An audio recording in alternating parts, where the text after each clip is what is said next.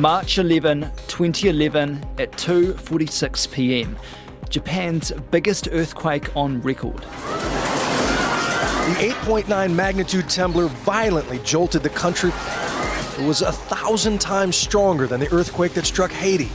And if that wasn't enough, the tsunami that swept ashore in 2011 caused one of the worst nuclear accidents in history a meltdown of the Fukushima reactors. Crippled by an earthquake and tsunami in 2011, water has been used to cool the damaged reactors, becoming radioactive and now totaling one and a quarter million tons.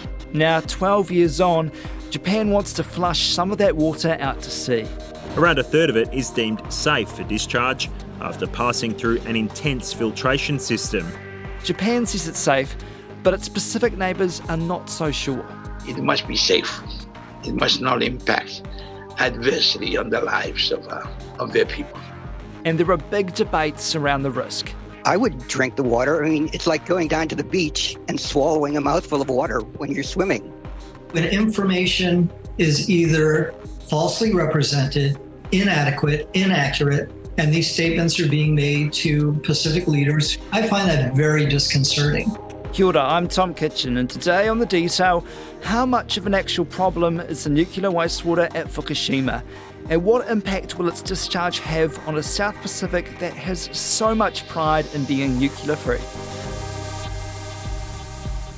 David Krofcheck, a senior lecturer in nuclear physics at Auckland University, is with us to explain what we should know about this waste. But before we go any further, he wants to make one thing clear. On my interviews, I get terrible headlines like scientist says he will drink radioactive water, or Peter Parker is bitten by radioactive spider, becomes Spider Man. No, the idea is I would drink the water if we have filtered out all of the radionuclei and diluted it. Then, yes, I would drink the water. Would you go for a swim? I would go for a swim. Yes, I would. But uh, if uh, it wasn't treated properly, you wouldn't. If it wasn't treated properly, I would be more hesitant. I probably would not want to do that if it was. You just can't get away with dumping this untreated wastewater uh, into the ocean. So, why is discharging this wastewater into the Pacific even being considered? This is what normally happens for not meltdowns, but normally functioning nuclear reactors into the ocean. Nuclear power plants create tritium as a byproduct of producing nuclear energy. Though it can be a gas, the radioactive element is most commonly found in the form of water. You essentially have a heavier version of water. And on small scales, you can separate out the tritium water from normal water, but on this industrial scale, there's nobody on the planet who knows how to do this on an industrial scale. So you say it's a normal thing. Were any other options ever considered? There were other options considered from normally dumping into the water. One option was just storing the water in this ever growing number of storage tanks. You would eventually have to move off the site because you're building so many more storage tanks and you continue doing this for 40 years or so, you'd have to keep this stored for something like 60, 80, 100 years to let the radioactive tritium decay naturally down to some level that's maybe 1% and then release the water. You're having thousands of tanks stored for 80 to 100 years essentially. And that's quite a hard thing to do. It's never been done, and I don't think the people there felt really comfortable having so many tanks stored in magnitude 9 earthquake country that they just suffered a major blow for the reactors, and I think people were really hesitant to go this route. Because what would be the risk there if they kept all these tanks and then there was another tsunami or an earthquake? If there's a, a leak or a tank spillage, you dump un treated water, which has all the nuclear fission products. And, and this is the important thing. People are getting confused with tritium and nuclear fission products. You would be dumping nuclear fission products right on the land. That's kind of what happened at the initial accident in 2011. The idea is not to do that again. Why not? What risk is here? Well, besides not having people ever live there again, um, it's like living near Chernobyl. It was 1:23 a.m. on April 26, 1986, when a routine test at the Chernobyl nuclear plant went horribly wrong. causing one of four reactors to melt down and explode. The entire population of the city moved out. The city is, is done, finished. I mean, hundreds of thousands of people moved out. Now, I know the tsunami took maybe uh, 19,000 or 20,000 lives, and, and that's our immediate thought that should be for the disaster. But no one will be able to come back if such a disaster happens um, again. Some people also thought of the idea of we have water, we can make concrete. We have cement, we can put water in and make cement, and then we store all this water in the cement somehow, and and it's necessary in cement, right? That's it, it's the way cement works. It makes little crystals, to gives it makes it hard. The problem there is that you have evaporation of the water. When water evaporates, not only the regular water, but the water with tritium in it evaporates, and then you have this loose flow of tritium in the air, and it's uncontrollable. This is what they did at Three Mile Island, in where I grew up in Pennsylvania the worst nuclear accident in U.S. history, halting the growth of nuclear power in America to this day, and sparking health concerns that linger 40 years later. I think the best idea is to put this tritium back into its natural home, where nature has already found a home for tritium the oceans. Because tritium is produced naturally, and my gut is telling me that's probably the safest place to put tritiated water Okay, well, let's just make it really clear. I mean, we've talked about a few different chemicals already, but what is actually in this wastewater? Nuclear fission products are the one thing that must be removed before Japan can, can should even consider releasing it into the ocean. What's, We're talking things like cesium, which can build up in your muscles. Strontium 90 has a similar chemistry to the calcium and in your bones. So it builds up in your bones. And iodine, for example, 129, it has a long half life, builds up in your thyroid. All these things cause cancers. And we've seen these cancers produced from Chernobyl. And we know they could happen. So they must be filtered out how are the Japanese government and officials saying they're making it safe? That is relying on the uh, advanced liquid processing system, the ALPS system, to filter out the radioactive nuclear fission nuclei. And that's completely separate from the tritium and carbon 14. We can live with the latter two being diluted with seawater. You run it through the ALPS system as many times as it takes until you get below uh, a World Health Organization level of, of so many uh, radioactive nuclei per liter of water. And you just keep doing it. And I'm afraid that's the least bad solution. Every solution is a bad solution here. The government and TEPCO, the power company that owns the right. plant, they're not being very transparent. What do you think about that? They have now been transparent. Uh, besides the International Atomic Energy Agency, which had three or four labs in Vienna, looking at water samples. I know now there's another dozen laboratories that have looked at the water samples from sets of water tanks from the United States and France and, and Germany, countries around the world like this. Independent labs have verified that what the Japanese TEPCO officials are telling us is actually correct as far as how much radiation there is per liter of water. So I was very comforted to see that but I mean, yeah, this has all been done before, right? Other countries have been discharging nuclear waste like this for, for years. France, UK, China. Not like this, though. They only tritium. This is this is only the, the stuff that's produced naturally, the heavy hydrogen. No one dumps strontium, cesium, cobalt, iodine from their nuclear fission reactors into the water.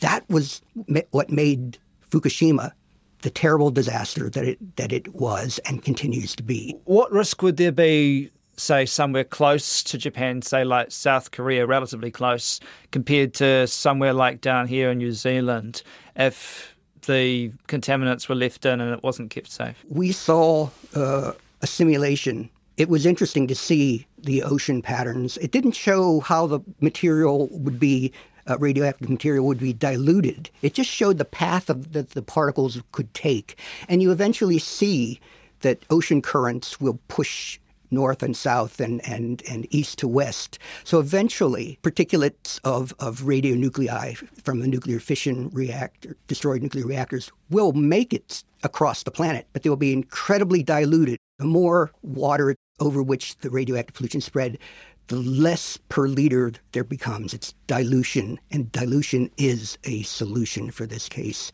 I can't emphasize enough Japan must get out these nuclear fission products so that we don't have this problem of spreading cancer causing materials.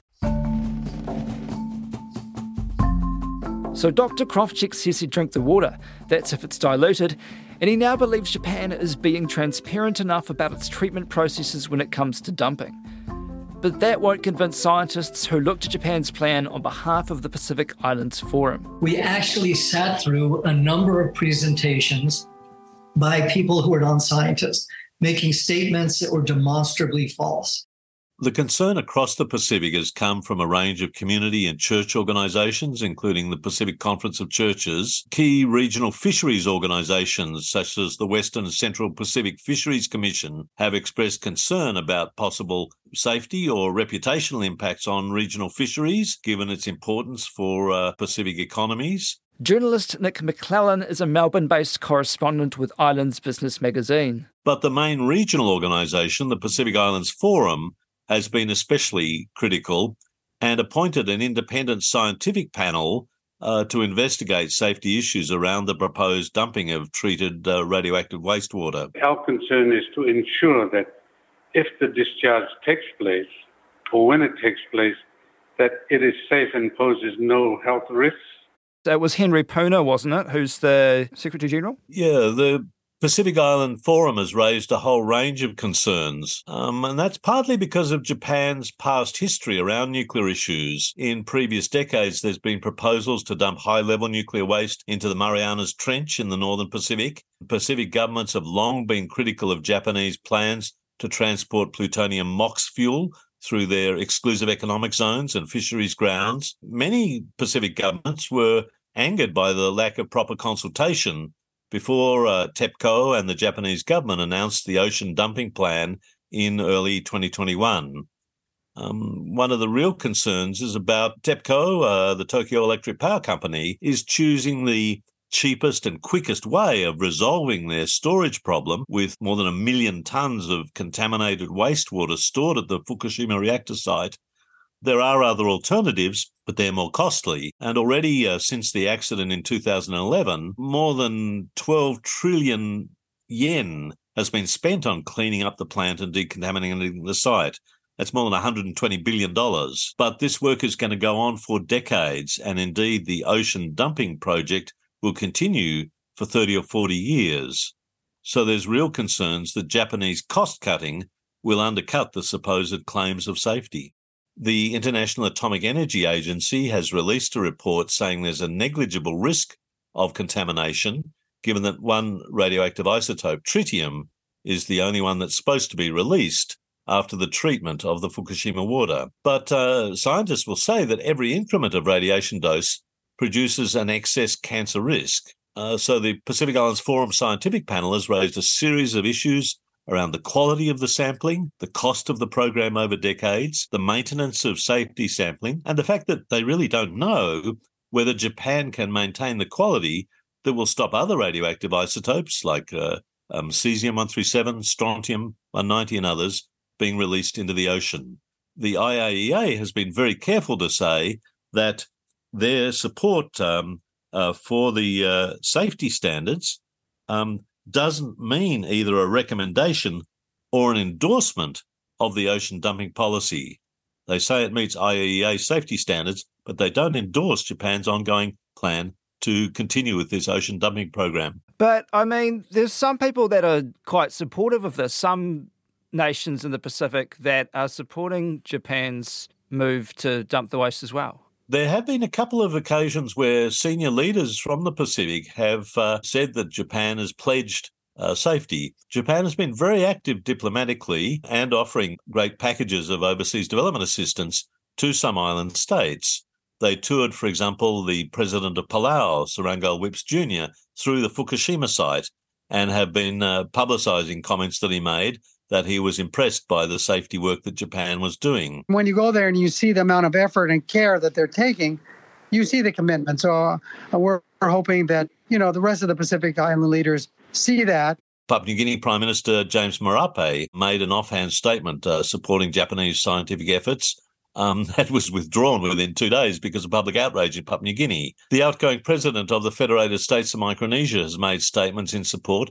Once again, um, people within FSM have raised criticisms that Japan was offering significant amounts of development aid as a way of wooing support. Japan has been actively engaged in trying to divide unity around the Pacific on this question. Because this project is going to go on for some time, I think there's a, a bubbling anger. You talk a lot about the criticisms of the science, and the science just isn't there to back up the release of this contaminated water.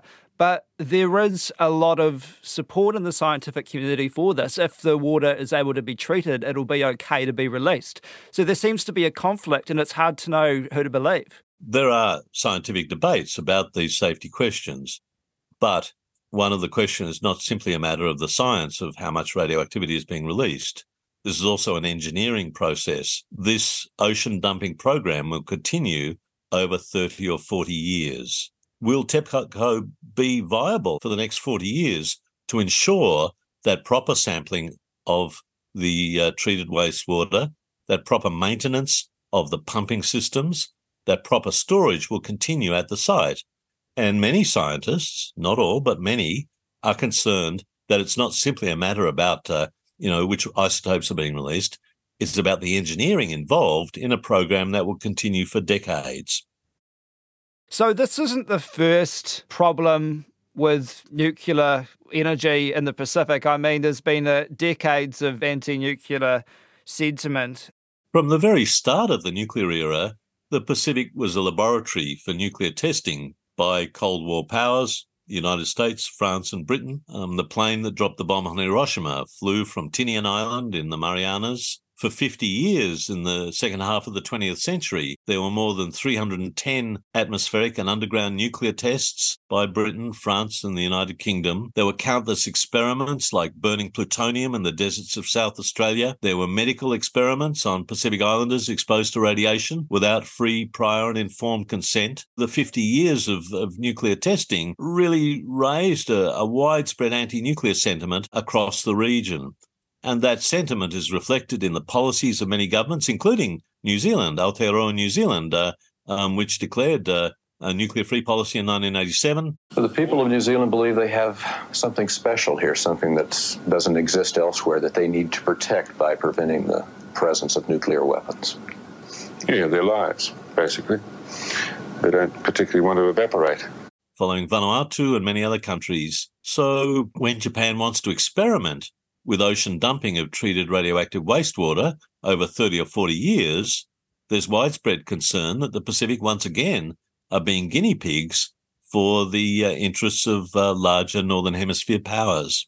The Treaty of Rarotonga, signed in 1985, created a South Pacific nuclear free zone. It was largely about nuclear weapons, but Article 7 talks about preventing nuclear waste dumping.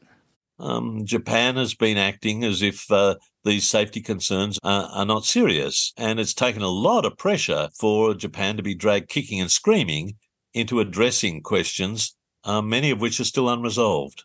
Yeah, well, New Zealand, as you said, has played a huge part on the world stage when it comes to being nuclear free. And it wasn't without risk. I mean, they lost a bit of love with the United States over it, didn't they? But now they don't really seem to be saying anything or rocking the boat. I mean, there's a bit of a call of some people to say that New Zealand should do a bit more to, to stop it. An anti nuclear activist is pointing the finger at New Zealand's silence over Japan's plan to discharge more than a million tonnes of treated radioactive water. So, what do you think? It's important for Australia and New Zealand, as full members of the Pacific Islands Forum, to side with their island neighbours simply because these are crucial regional concerns. We all uh, share common concerns around impacts on fisheries, on environment, on the ocean and marine ecosphere. And uh, the proposal uh, for ocean dumping is just one of many threats to the marine environment that is vital for the livelihoods and well-being of Pacific peoples. Um, as members of the Pacific Islands Forum, the largest members, Australia and New Zealand, have a particular responsibility to support their island neighbours around this crucial uh, question. Um, the current New Zealand government is discussing uh, what role it can play within AUKUS, the um, Australia, UK, United States uh, agreement.